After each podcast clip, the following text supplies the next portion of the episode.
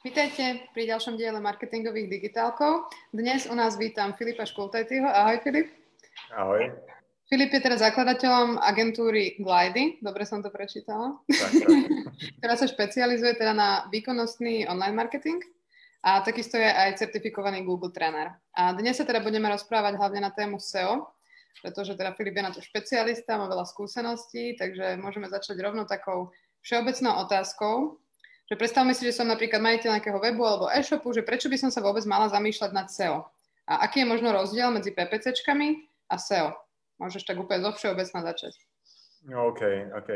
A pre mňa je SEO zaujímavé hlavne z pohľadu uh, kvality tej návštevnosti. Keď si totiž pozrieme taký ako keby prístup rôznych marketingových kanálov v rámci toho marketingového mixu, tak Google vyhľadávanie je ten marketingový kanál, ktorý ja nazývam reaktívny. To znamená, že nebežíš za ľuďmi s reklamou, že kúp si moju službu, potrebuješ moju službu alebo produkt, ale zobradíš sa zrovna vtedy, keď od teba očakávajú nejakú pomoc, nejakú radu, hľadajú nejaké informácie, alebo sa rozhodujú zrovna, keď, kde nakúpia daný produkt, pre ktorý sú rozhodnutí, prípadne hľadajú dodatočné informácie, ktoré im pomôžu sa rozhodnúť. Mm-hmm. Čiže z tohto hľadiska je pre mňa SEO jeden zaujímavý kanál a pokiaľ si to porovnáme s PPC kampaňami vo vyhľadávaní a s tými organickými výsledkami, vyhľadávania, tak z pravidla, keď sa pozriem na štatistiky Google účtov našich klientov, tak tá návštevnosť e, Google vyhľadávania organického býva kvalitnejšia z pohľadu miery okamžitých odchodov, z pohľadu času stráveného na stránke alebo aj z pohľadu samotnej, samotného konverzného pomeru. A to je spôsobené aj tým, že napríklad mnoho ľudí automaticky preskakuje reklamy a ide mhm. skôr po tých organických výsledkov vyhľadávania. Vtedy ti sú ochotní venovať viac času, viac pozornosti a to má taký, taký najväčší vplyv na, na, samotné, mhm. na samotnú kvalitu tej návštevnosti. Takže oni skôr už hľadajú teba, takže v tom je tá výhoda. A Teba alebo, tvoj, teba alebo tvoj produkt, alebo niekedy majú iba problém a ty ponúkaš riešenie a oni hľadajú informácie, ako sa ten problém vyrieši. Uh-huh. A teda keď sa tak bavíme o tom, čo vlastne všetko spadá pod to SEO. Lebo ako predstavím si, že budem niekde prvá vo vyhľadávaní Google, ale čo ako keby nie je to asi len o tom, o tom výsledku, takže môžeš tak nejak to zhrnúť, že čo všetko môžem urobiť možno preto, aby som bola na tých prvých miestach, alebo čo do toho vlastne všetko patrí. Začnem takou úplne že laickou začiatočníckou poučkou, že SEO si delíme na dve časti on-page a off-page. A teraz čo sa skrýva pod týmito dvomi, dvomi kategóriami? Ja to delenie vidím potom následne v, na strane toho on-page na technické, to znamená, či mám rýchlu webovú stránku, či sa mi dobre zobrazuje na všetkých mobilných zariadeniach, tabletoch, s rôznymi úrovňami, s rôznymi rozlíšeniami tých displejov, ale môžu tam uh, spadať aj také veci, napríklad ako mi funguje filtrácia, v akých prípadoch mi môžu vznikať duplikáty, uh, čo dovolím Google indexovať. Pokiaľ mám veľa obsahu, alebo často pridávam obsah v prípade, že som nejaké médium, alebo ak mám e-shop s veľkým počtom produktom, ktoré, produktov, ktoré často aktualizujem, ako technicky dokážem zabezpečiť, že pokiaľ pridám produkt alebo odstraním z ponuky, tak sa v tom, v tom searchi alebo v tých, v tých výsledkoch vyhľadávania zobrazí čo najskôr. Čiže to je ten technický stav toho webu. A druhá tá časť je obsah. To znamená, že potrebuje mať kvalitný obsah, potrebuje mať obsah, ktorý je originálny. Pokiaľ mám internetový obchod, preberám popisky od dodávateľov a nemám žiadne kategórie texty, nevediem si blog, tá cesta k tým prvým pozíciám bude veľmi náročná. Môžem to preplatiť v nízkej konkurencii na link buildingu, ale skomplikujem si to, oddelím si tie výsledky a zvýšim si risk, že to neúspie. A tretia časť je UX, to znamená nejaká používateľská skúsenosť s webovou stránkou. Tá sa, tu si Google vyťahuje najmä z dát Google Analyticsu a to čas strany na stránke, miera okamžitých odchodov a priemerný počet stránok navštevených počas jednej relácie. Google nedokáže totiž sa na stránku pozrieť s tým, že pekná stránka, dobre sa mi používa, vyzerá fajn, nemá to ľudské myslenie on si to musí odvodiť od nejakých kvantitatívnych informácií. Hej? To znamená, že pozrie si, či text je dostatočne kontrastný s pozadím, či je dostatočne veľký a ako barvičku si, uh, si používa tieto behaviorálne metriky z Google Analyticsu, pretože v podstate ľudia mu tým povedia alebo ľudia rozhodnú, či tá stránka má dobrý obsah, ktorý sa oplatí čítať, či má nejakú nadväznosť, či sa dobre používa. Na tej časti off-page sell ja vidím dve také príležitosti, na ktorých je dobre pracovať. Jednak je to brand, to znamená, ako mám ako ľudia vyhľadávajú moju značku, ako často vyhľadávajú moju značku alebo moju doménu, prípadne produktové rady, ktoré unikátne ponúkam na svojom webe. Uh, aké mám silné sociálne siete, čiže také tie social signals. No a potom tá ďalšia časť je link building, to znamená, aké stránky na mňa odkazujú, koľko ich je, ako kvalitné sú, koľko ľudí mi prichádza z týchto odkazov z iných webových stránok. Ďakujem. A keď si teda načal to, že uh, záleží na tom možno, že či máš blog na webe alebo niečo také, tak existuje nejaký, nejaký forma alebo nejaký template, že ako by mala vyzerať stránka, ktorá je ako keby dobre hodnotená v Google? Ťažko povedať, to veľmi individuálne, v prvom rade od typu toho podnikania, a zároveň od konkurencie a takisto aj od toho, ako, sú, ako, ako je nastavený trh. To znamená, že ja nemusím uh, mať napríklad na webe vždy zobrazené poviem, ceny, pretože to nie je nejaký trhový štandard, ale vypočítava sa niečo na mieru. Ja neviem, poviem obklady a tie sa vypočítavajú na metre štvorcové. Hej? A prepočítavajú sa podľa požiadavky klienta. Nejaká všeobecná šablona by som asi, asi nepovedal, že existuje. Skôr sa treba držať tých jednotlivých bodov. Veľmi pekne to popisuje aj Google Guideline, čo si Google praje od webmasterov, aby mali na stránke z toho technického, z toho obsahového pohľadu. Mm-hmm. Neviem, či som úplne zodpovedal tvoju otázku. Myslím, že áno. Ono potom aj uh, homepage, ja som teda čítala rôzne veci o tom, že hrá nejakú dôležitú rolu, alebo, alebo je to nejaká fáma, že nie je to až tak dôležité, ako máš spravené. Pokiaľ máš one-pager, tak je to najdôležitejšia stránka toho webu, ale domovská stránka sa vo väčšine prípadov dnes optimalizuje hlavne na brand, aby ťa nikto nepredbiehal, alebo aby si sa nepredbiehala svojimi PR článkami alebo iným content marketingom sama seba, svoj web na, na brand. A mhm. väčšinou to, tie stránky sa snažíme optimalizovať už buď konkrétne produkty alebo konkrétne kategórie produktov na tom webe, prípadne konkrétne služby, ak je to nejaká firma, ktorá poskytuje služby. Pretože aj ten návštevník, keď vyhľadáva nejakú službu a ty ho pošleš na homepage, kde tých služieb máš povedzme 20, už ho nutíš hľadať. A to nechceš. Ty chceš toho návštevníka priniesť na tú presnú podstránku, kde nájde tie najbenefity, ktoré mu ty vieš ponúknuť v rámci tej, v rámci tej tvojej služby. A napríklad blog si myslíš, že je dobrý pre každú webovú stránku, alebo nie je to nutné? Pokiaľ máš o čom písať, tak si myslím, že určite. Blog má hlavne dve skvelé funkcie. Jedna funkcia je tá, že existujú dopity, ktoré sú také otázkové. To znamená, že hľadaš nejaké riešenie na svoj problém a tvoj produkt ten problém rieši. Alebo sú nejaké dodatočné informácie, vieš robiť nejaké porovnania. To znamená, že vieš tvoriť, vieš pokrývať kľúčové slova ktoré by si za bežných okolností s produktovou stránkou nepokryl. nepokryla. To je ako prvá, eh, to je prvý bod. Druhý bod je, že niektoré weby majú pomerne statickú ponuku. Keď si kadernička, tak ty neaktualizuješ svoju webovú stránku uh, trikrát do týždňa. Ale blog ti umožňuje tvoriť stále nový, nový content na web, ktorý pôsobí prirodzene, priťahuje zákazníkov, alebo teda návštevníkov. Mm-hmm. Aj, čiže máš možnosť tvoriť fresh obsah, aj keď máš relatívne statický biznis.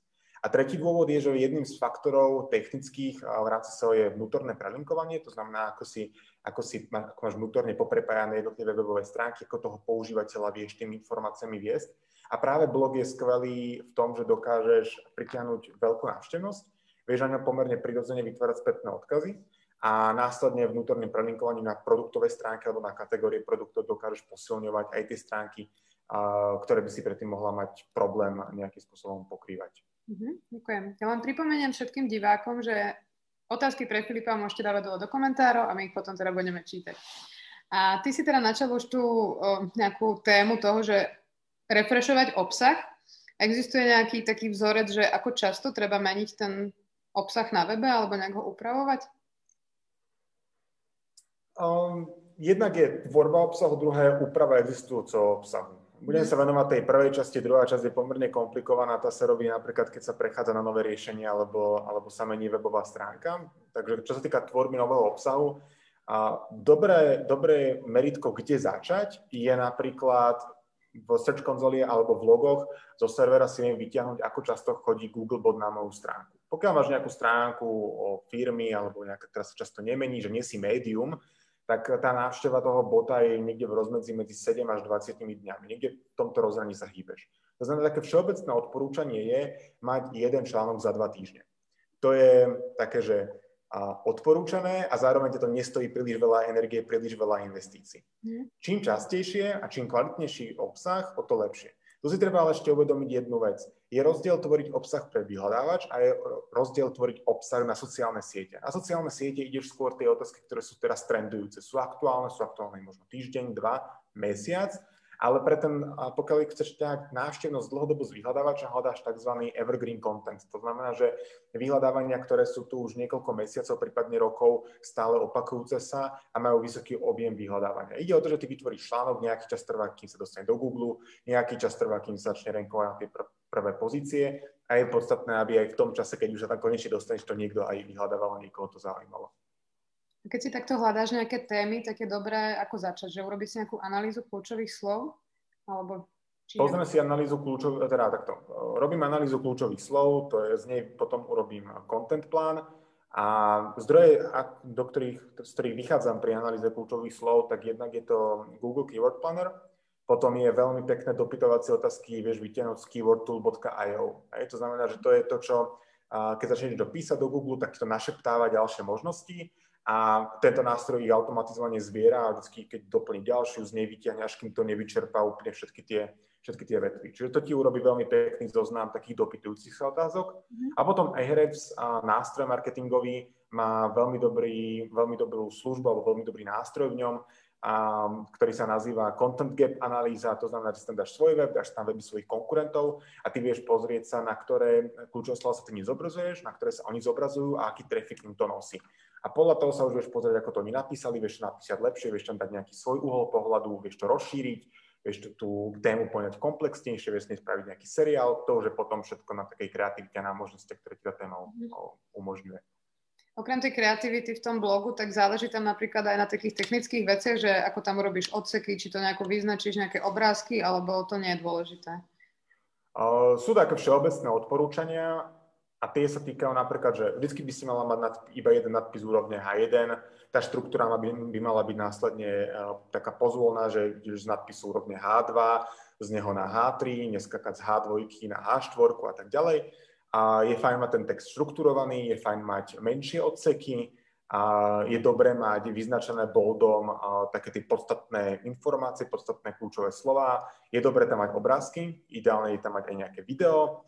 A a potom je tam dobré mať vždy autora, ktorý má fotografiu, meno, nejaké bio, prelinkovanie na sociálne siete a samozrejme dátum vydania článku, dátum prípadnej aktualizácie článku a hlavne na tento obsah mať dobre nastavené z toho technického pohľadu e, rozšírené výsledky vyhľadávania. To znamená, že ty môžeš dať na spodok aj, um, môžeš dať na spodok aj nejaké hodnotenie článku, ktoré sa potom vo forme tých hviezdičiek uh, prenáša do, uh, do výsledkov vyhľadávania. Mm-hmm. Takže treba sa s tým vyhrať, ne iba tak tam dať článok. hej, hej, ale to sú väčšinou veci, ktoré uh, si nastavíš raz šablonovito a potom to používaš. Mm-hmm. Jasné. Máme tu prvú otázku teda od diváka, takže prečítam. Ahoj Filip, budeme vo firme prenášať webovú stránku na inú platformu, na WordPress. Doména má aktuálne DA21, to asi ty vieš, čo znamená skôr. Domain Takže... Authority. Takže uh, SEO históriu by sme neradi stratili. Nejaké tipy na to, na čo si dať pozor pri týchto re, redirectoch? Ďakujem pekne. OK. Uh, v prvom rade treba si zachovať štruktúru URL adries. To znamená, že pokiaľ mám ja napríklad uh, tvorené kategórie produktov alebo podkategórie produktov ako homepage, lomitko, názov kategórie, lomitko, názov podkategórie, uh, treba zachovať túto štruktúru. Hej. Typický príklad je, mám produktové stránky, ktoré môžu mi ísť cestou kategória, podkategória, názov produktu, alebo môžu ísť iba lomitko, homepage, názov toho produktu. Podľa toho, ako to máte nastavené na starom webe, by som to nastavil aj na novom webe, aj keď to nemusíte mať nastavené správne.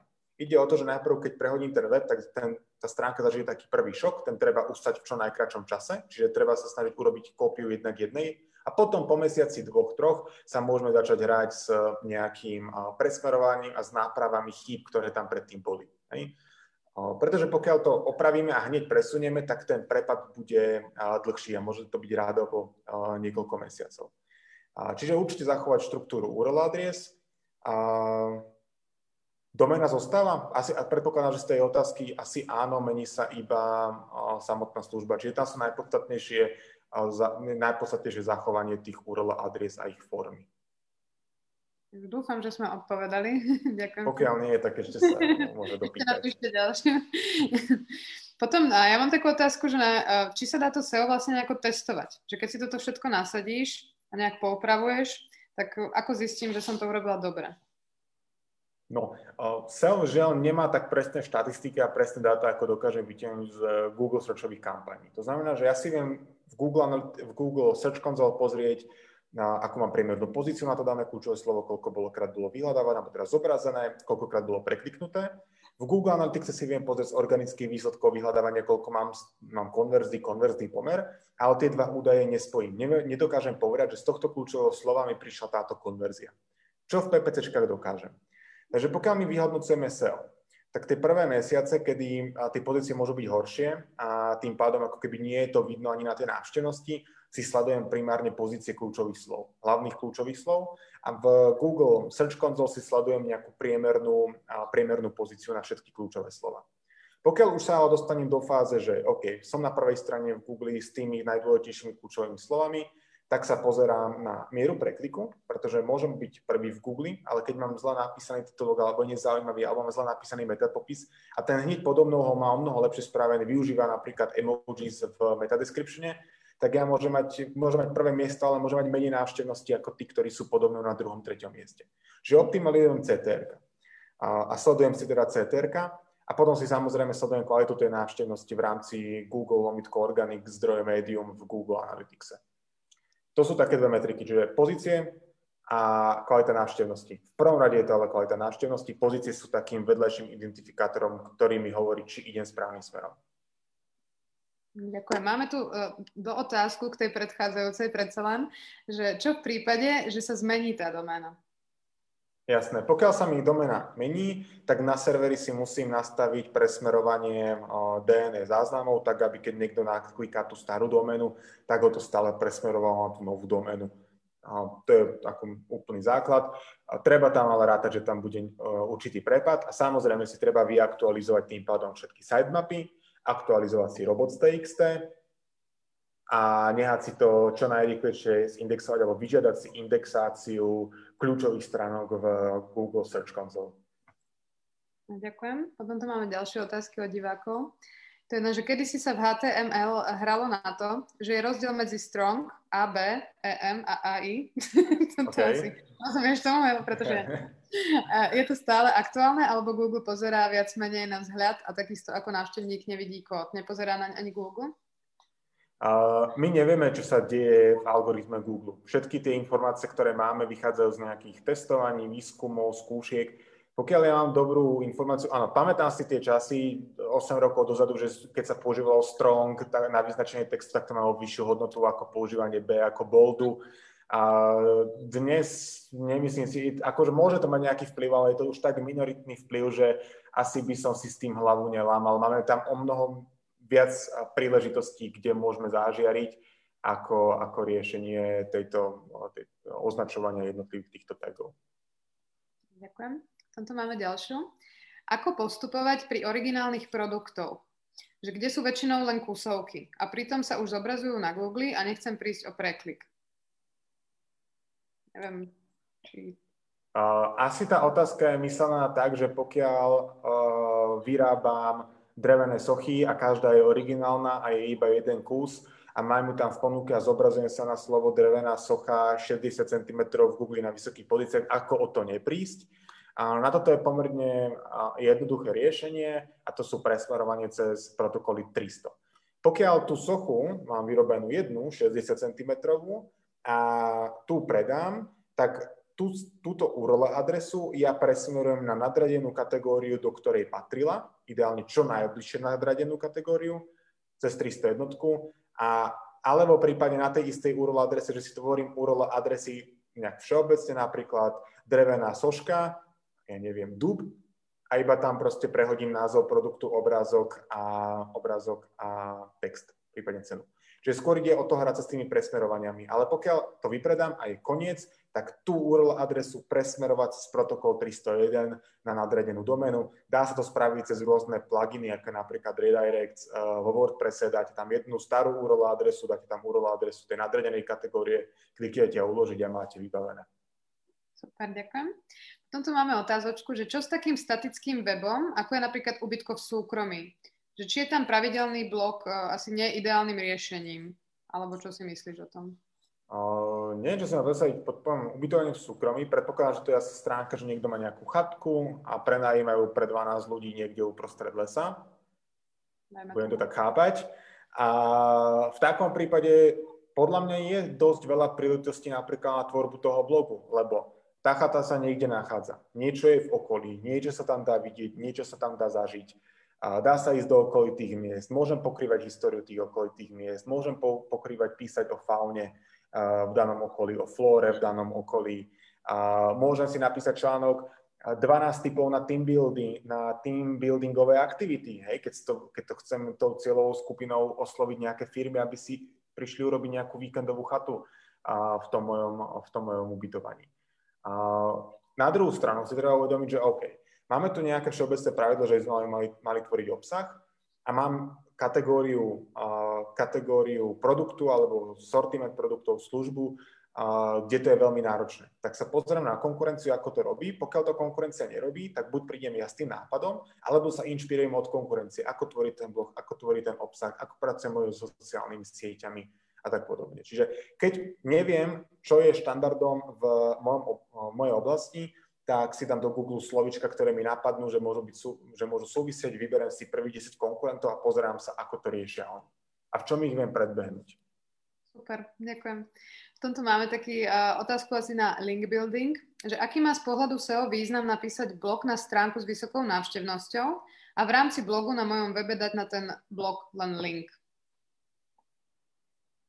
Takže asi teda z nejakého blogu, ktorý už má vysokú návštevnosť, tam si dám článok a len to prelinkujem na môj web. Či to má nejaký význam. Aha, čiže pokiaľ mám uh, na nejakom inom webe je umiestnený článok a ja chcem získať link na svoju webovú stránku, tak do nej vložím spätný odkaz a potom sa to prelinkuje na, na môj. Uh, Google pravidelne aktualizuje tie články a aktualizuje obsah. Čiže on ten, uh, on ten odkaz nájde. Je také pravidlo, že pokiaľ robím tento typ link buildingu, je fajn, pokiaľ ten obsah nie je starší ako 12 mesiacov, ideálne pokiaľ nie je starší ako 6 mesiacov. A na druhú stranu je to jedna z tých lacnejších fóriem link buildingu, ktorá je aj cenovo, aj náročnosťou uh, dostupná. Uh, má to podľa môjho názoru zmysel, my to máme odskúšané, pri niektorých klientoch, ktorí majú nižšie rozpočty, to aj my robíme a myslím že nám to funguje veľmi pekne. Nemá to takú hodnotu, ako keď si kúpim PR článok, ktorý je čerstvý, ktorý obsahuje ten odkaz, ale keď si zoberiem, že ten PR článok oproti tomu odkazu je 8-10 krát drahší, tak ten odkaz ako keby v tom, v tom pomere mi stále dáva, stále dáva zmysel. Úplne ideálny prípad je, pokiaľ dokážem spolu s tým odkazom nejakým spôsobom ten článok aj rozšíriť. To znamená, že mám existujúci článok, ja tam pridám nový odstavec s novým nadpisom a v tom novom odstavci budem mať ten, ten preklik. To je, to je úplne ideálne riešenie. Mm-hmm. Mňa tak napadá pri tomto, že vlastne ty si môžeš dať ako keby odkaz aj na svoj článok na cudzí web, alebo brať si ako keby odkaz z cudzieho webu do svojho článku. Že je tam nejaký rozdiel v tomto, alebo ako to Google posudzuje? Tak pokiaľ máš svoju webovú stránku odkazuješ na nejakú inú webovú stránku, tak sa tie odkazy nazývajú tzv. outbound. To znamená, že ja odkazujem na iný zdroj a tým pádom sa zaručujem, že ten zdroj je kvalitný, je relevantný a pomôže tomu používateľovi si rozšíriť nejaké obzory. V tomto prípade odporúčam, pokiaľ tak linkujem, vždy linkovať na stránku, ktorá má vyššiu domain authority, to je to DA, ako jeden z tých návštevníkov spomínal, a, a tým pádom si dokážem pomáhať. Pokiaľ ale budem odkazovať na rôzne diskusné fóra, ktoré majú povedzme domain authority 3, 4, 5, nejaké zahraničné stránky, a môže mi to znižovať môj vlastný ranking. To je napríklad aj dôvod, prečo pokiaľ mám napríklad voľné pridávanie komentárov k svojim článkom, bez toho, aby prešli schvalovacím procesom, tak automaticky všetky tieto odkazy, ak tam sú vložené v tom komentári nejaké odkazy, označuje systém ako rel no follow, to znamená, že Google, je tu tento odkaz, ale ja sa nezaručujem za kvalitu toho prelinkovania. Tým mm-hmm. chránim potom svoju webovú stránku. Ale určite e, zmysel má aj vytvárať odkazy, ktoré idú na iné zdroje, ktoré sú autoritatívne a neurobi to určite nič zlé, skôr naopak to pomôže. Na druhú stranu, akože linkovať konkurenciu, s ktorou súťažím na tie isté kľúčové slova, nemá úplne zrovna zmysel. Mm-hmm. Lebo im to pomôže viac ako tebe. Jasné. A potom, keď ja si chcem umiestniť uh, odkaz na môj web niekam, tak kam to podľa teba má význam? Aj na nejaké menšie možno blogy, alebo skôr naozaj ten PR článok je až taký, že mi pomôže?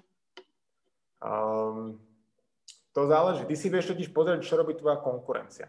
Tie PR, čl- tie blogy častokrát nemajú takú silu ako tie veľké PR články, ale je to všetko o možnosti. Pokiaľ ja sa dohodnem s desiatimi blogermi, že im pošlem produkt, ja mám na tom stratu 13 eur, za 130 eur mám 10 mediálnych výstupov, ktoré sú dohľadateľné, tak sa mi to asi oplatí viac, ako ísť s jedným článkom na nejaký interes alebo startup alebo trend, kde tie uh, ceny PR článkov sa hýbu od nejakých 300 do nejakých 700 eur. Hej.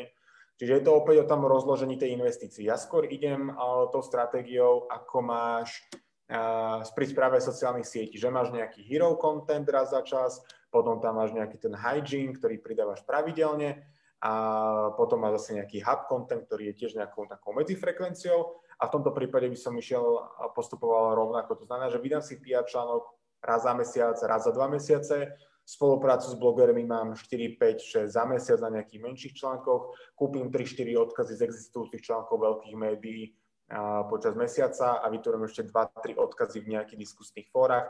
To je inak pri link buildingu na diskusných fórach skvelé mať ten práve ten blog, pretože pokiaľ ja zalinkujem do diskusného fóra svoju stránku, kde predávam produkt, tak tí administratóri na tých dobrých eh, diskusných fórach to veľmi rýchlo dokážu zmázať. Mhm. A pokiaľ ale mám ja nejakú rozobratú tému, ktorá tomu používateľovi pomôže, niekto hľadá odpovede na otázky v diskusnom fóre, tak ja to viem prísť, ahoj, našiel som tento článok, práve ho zodpovedať tvoju otázku, môžeš si ho prečítať. Hej? A vieš tam vložiť ten odkaz a úplne ideálne je, pokiaľ ešte sa tam chytia to nejaké čerstvé vlákno, nejakí ďalší používateľia to ešte, ešte ako zabijú odpovediami pod tým, vtedy tam ten odkaz vie prežiť aj na takých fórach, ako je modrý koník, modrá strecha, ktoré má ako veľmi silných administrátorov. Tak to infiltruje, že? Hej, hej. Ďakujem. Ideme na ďalšiu otázku. Prechádzame teda trošku do inej témy. Ja by som sa chcel spýtať, či je pre Google dôležité, v akom jazyku je web písaný? No, určite. myslím si, že akože na Slovensku neriešime problematiku jazykov. Na Slovensku po slovensky, v Čechách veľmi podobne. A toto je skôr otázka, ktorá sa rieši v zahraničí. Keď mám stránku v Amerike, tak a chcem pritiahnuť ľudí aj z USA, aj z Anglicka, aj z celého sveta, tak sa to potom rieši ako pomocou hreflangov, ale čo sa týka toho, že v akej strane, predpokladám, že ten používateľ sa chce opýtať, alebo teda divák, že pokiaľ mám stránku v angličtine, či dokážem sa zobrazovať na Slovensku, áno, dá sa, ale v podstate na vyhľadávacie dopity v angličtine. ťažko predbehnem 30 stránok v Slovenčine so slovenským vyhľadávacím dopytom mojou anglickou alebo nemeckou webovou stránkou. Uh-huh.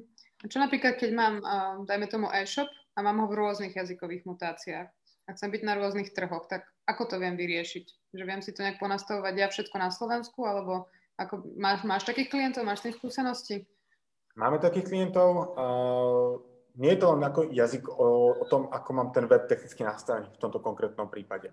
Ide aj o to, že tú technickú časť toho, že odlišujem jednotlivé uh, uh, jazykové mutácie, odlišujem pomocou reflangov, to je uh, taký normálny uh, metatek, ktorý ide do hlavičky webovej stránky, dá sa nastaviť pomocou rôznych pluginov, alebo ti to naprogramuje programátor.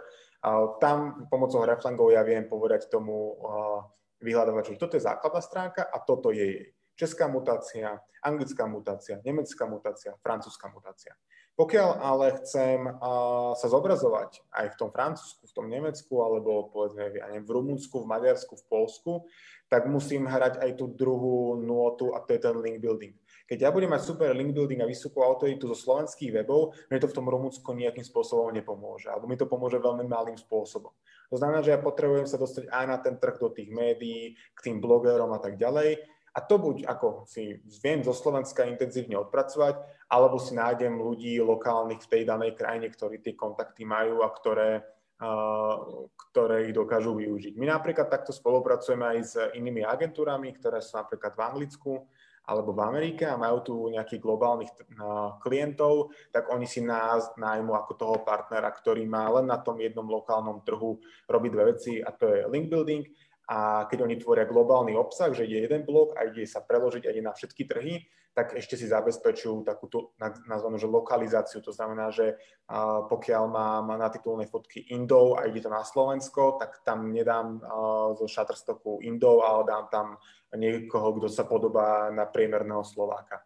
Mhm. Alebo pokiaľ sa odkazujú na nejaké úrady, na nejaké úradné stránky v tom danom článku, tak, si, tak mením tie linky z tých anglických úradov na tie slovenské úrady. Čiže taká tá lokalizácia potom toho mhm. kontentu. Tak možno je dobré tam mať niekoho asi v tej krajine na tieto určite veci. áno, určite áno. Akože všetky sa dajú vyriešiť aj do Slovenska, to nie je problém, ale uh, a druhá vec, prečo mať partnera je, je uh, taký ten slangový, slangový uh, slovník. Napríklad ja na Slovensku poviem uh, aminokyseliny, ale zároveň poviem aj amináče. Hej? A toto mi existuje aj v ďalších jazykových mutáciách a častokrát tie slangy majú dosť vysokú, uh, vysokú vyhľadávanosť. Mm-hmm. Takže možno nejakého copywritera lokálneho je dobré. Presne tak. Super, ďakujem. Potom je to, že druhá otázka je, spája si Google môj web aj s používaním Google My Business pre danú firmu a s kvalitou tohto firmného profilu? Určite.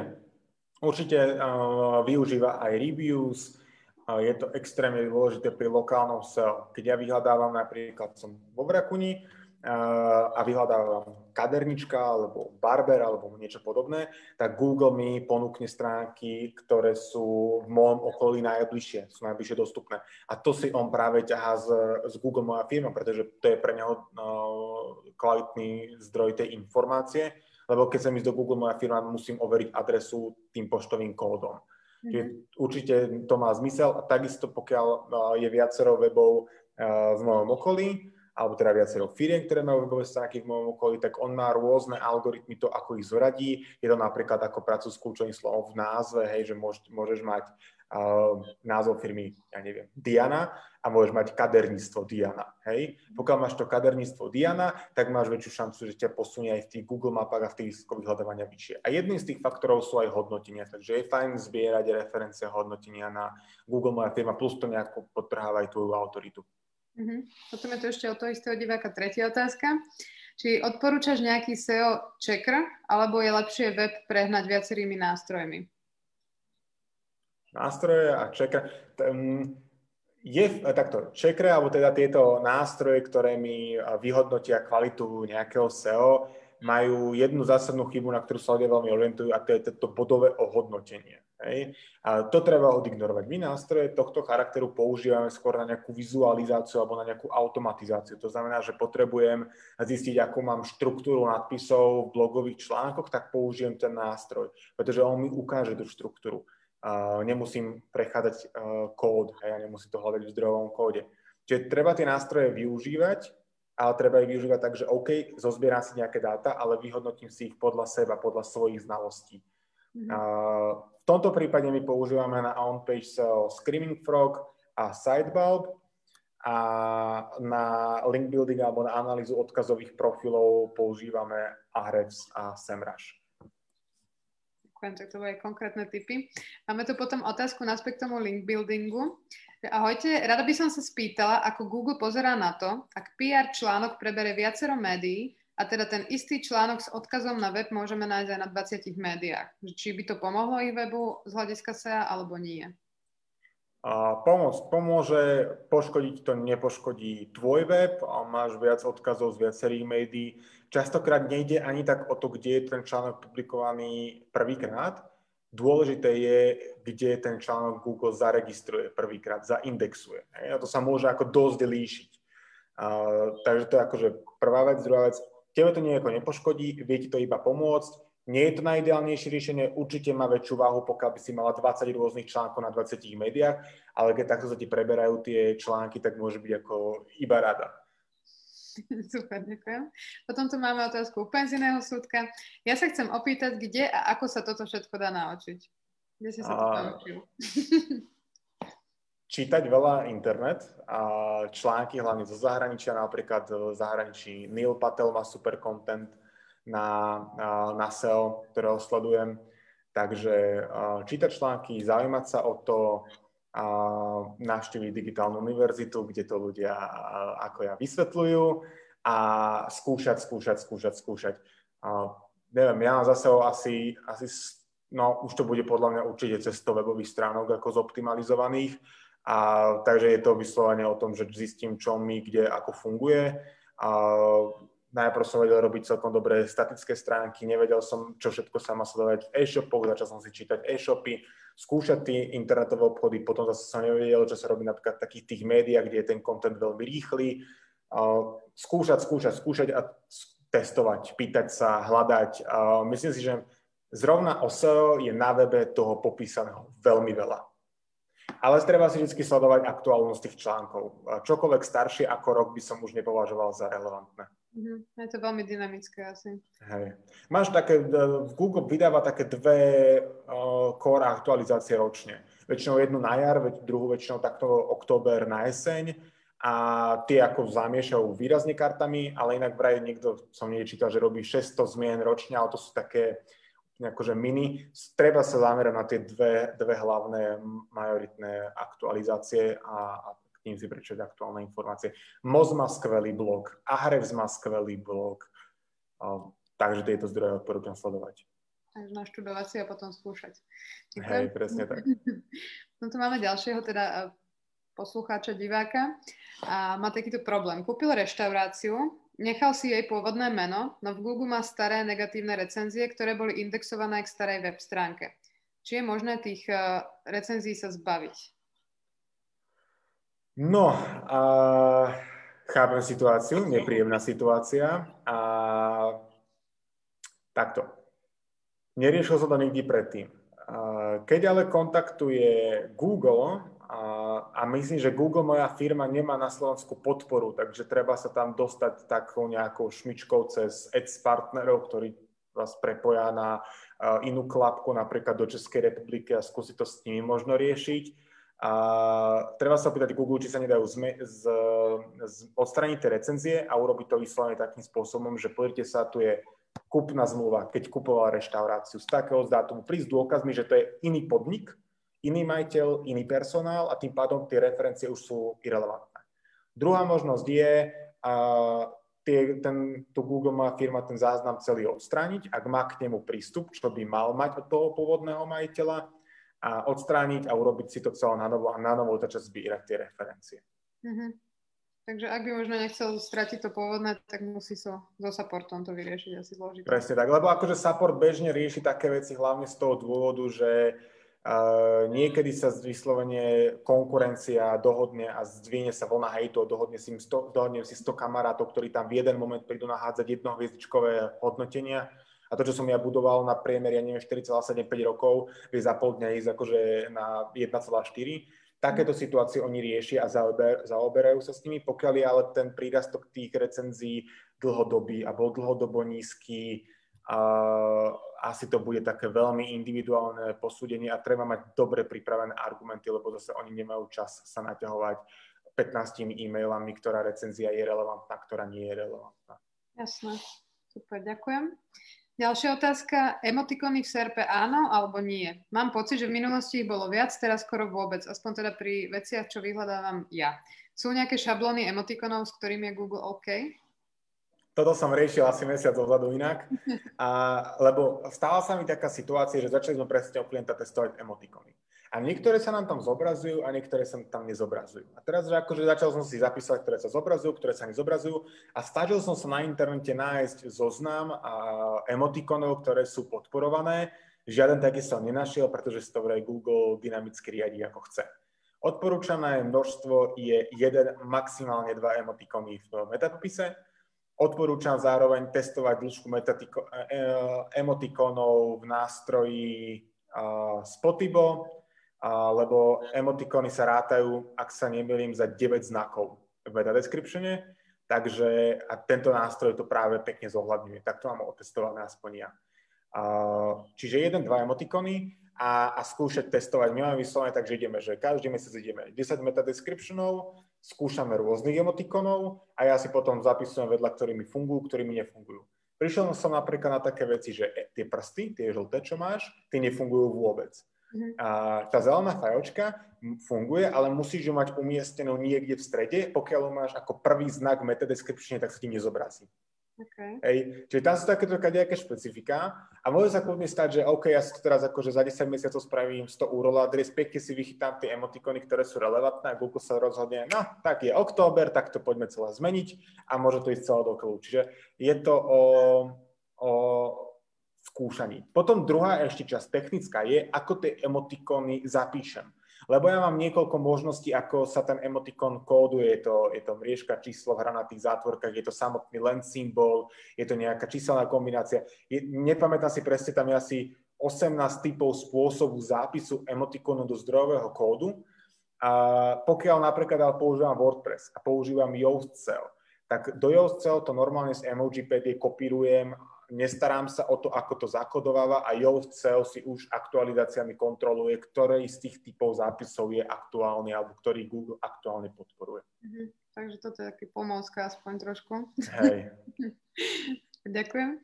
Potom tu máme ďalšiu otázočku, že ak sa rozhodnem investovať do Google Ads v rámci reklamy vo vyhľadávaní Google, Podporí táto v podstate PPCčková reklama nejaké moje organické SEO, že ro, robí niečo Google v štýle, že hej, tento človek investuje, snaží sa, tak mu pomôžem teda aj v tej organike, alebo je to možno skôr naopak?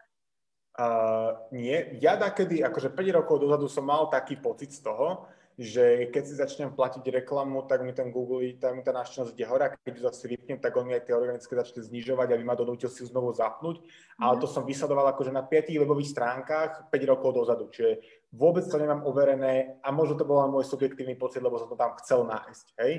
Mm. A z pravidla si myslím, že to nemá súvis, či máš zapnutú reklamu alebo nemáš ale je tam o tie sekundárne vplyvy. Keď tam dovedieš cez tie PPC kvalitnú návštevnosť, ktorá ti nabehne tie, tie UX-ové metriky, čas strany na stránke, nízky bounce rate, zlepší ti priemer tej stránky, tak myslíš, že akože úplne, že sekundárne takýmto spôsobom to vie nejakým spôsobom pomôcť.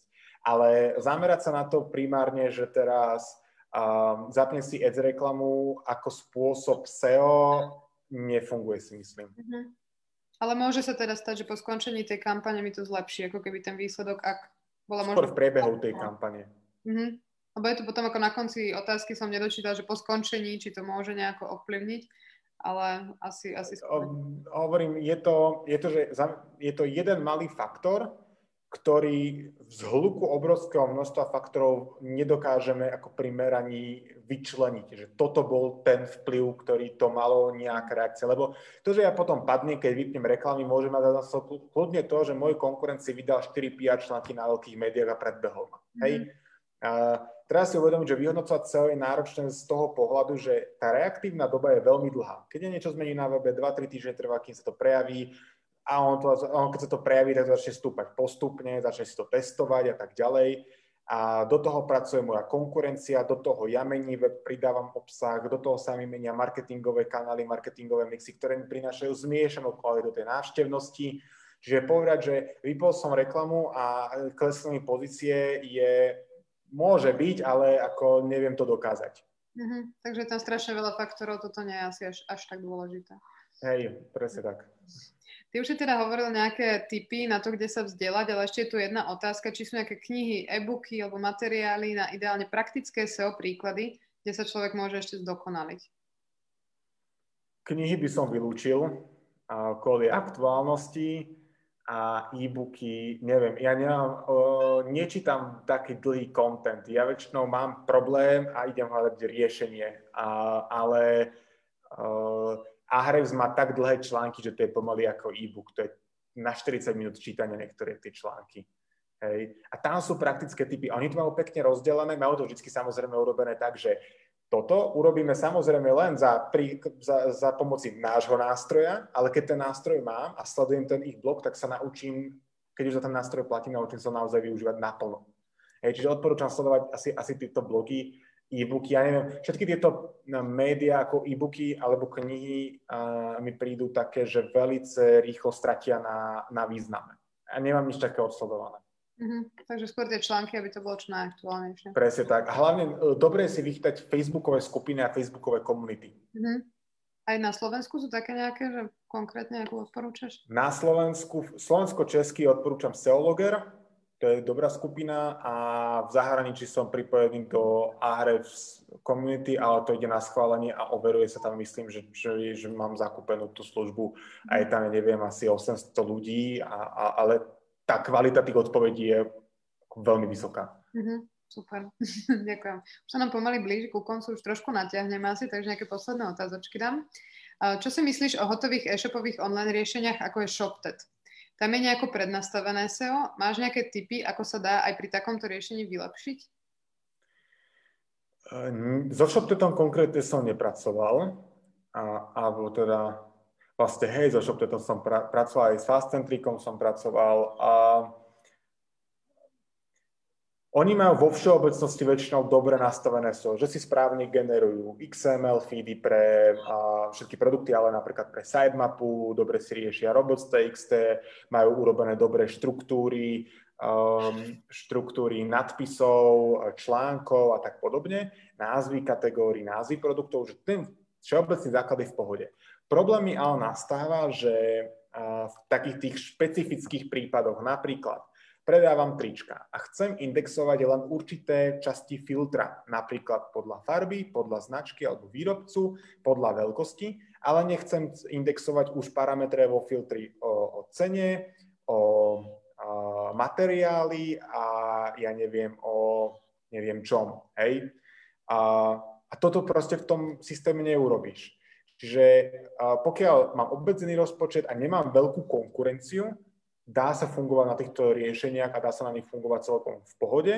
Pokiaľ ale idem do typu, že fashion, elektro, a kuchynské rôzne výbavy a takéto veci, kde je tá konkurencia silná, asi s takýmto riešením práve kvôli týmto detailom technickým nebudem mať, budem, budem ťahať za kratší koniec. Mm-hmm. A vieš to tam nejak do toho vstúpiť a zlepšiť to predsa len? Ako ktorý systém, dá sa dohodnúť s tými programátormi, ale mhm. sú svinsky drahí väčšinou. A, ale myslím, že bože, bol taký jeden český systém, nechcem robiť reklamu, ja s nimi nič nemám a dokonca som ani, ani na, na nich webe nič neoptimalizoval, len som dostal také typy, že kto to má presne toto dobre vyriešené, ale to sú Upgates, to sú Češi, relatívne nová firma mhm. a oni majú, myslím, že majú ako krabicové riešenie, ale s otvoreným kódom, mi niekto mhm. spomínal. Mm. Ale nikdy som s tým nerobil, takže neviem sa za to zaručiť, neviem to, ale nech sa pokiaľ to niekto chce pozrieť, tak Upgates, myslím, že to bola firma, taký Češi. Vyskúšať. Vyskúšať.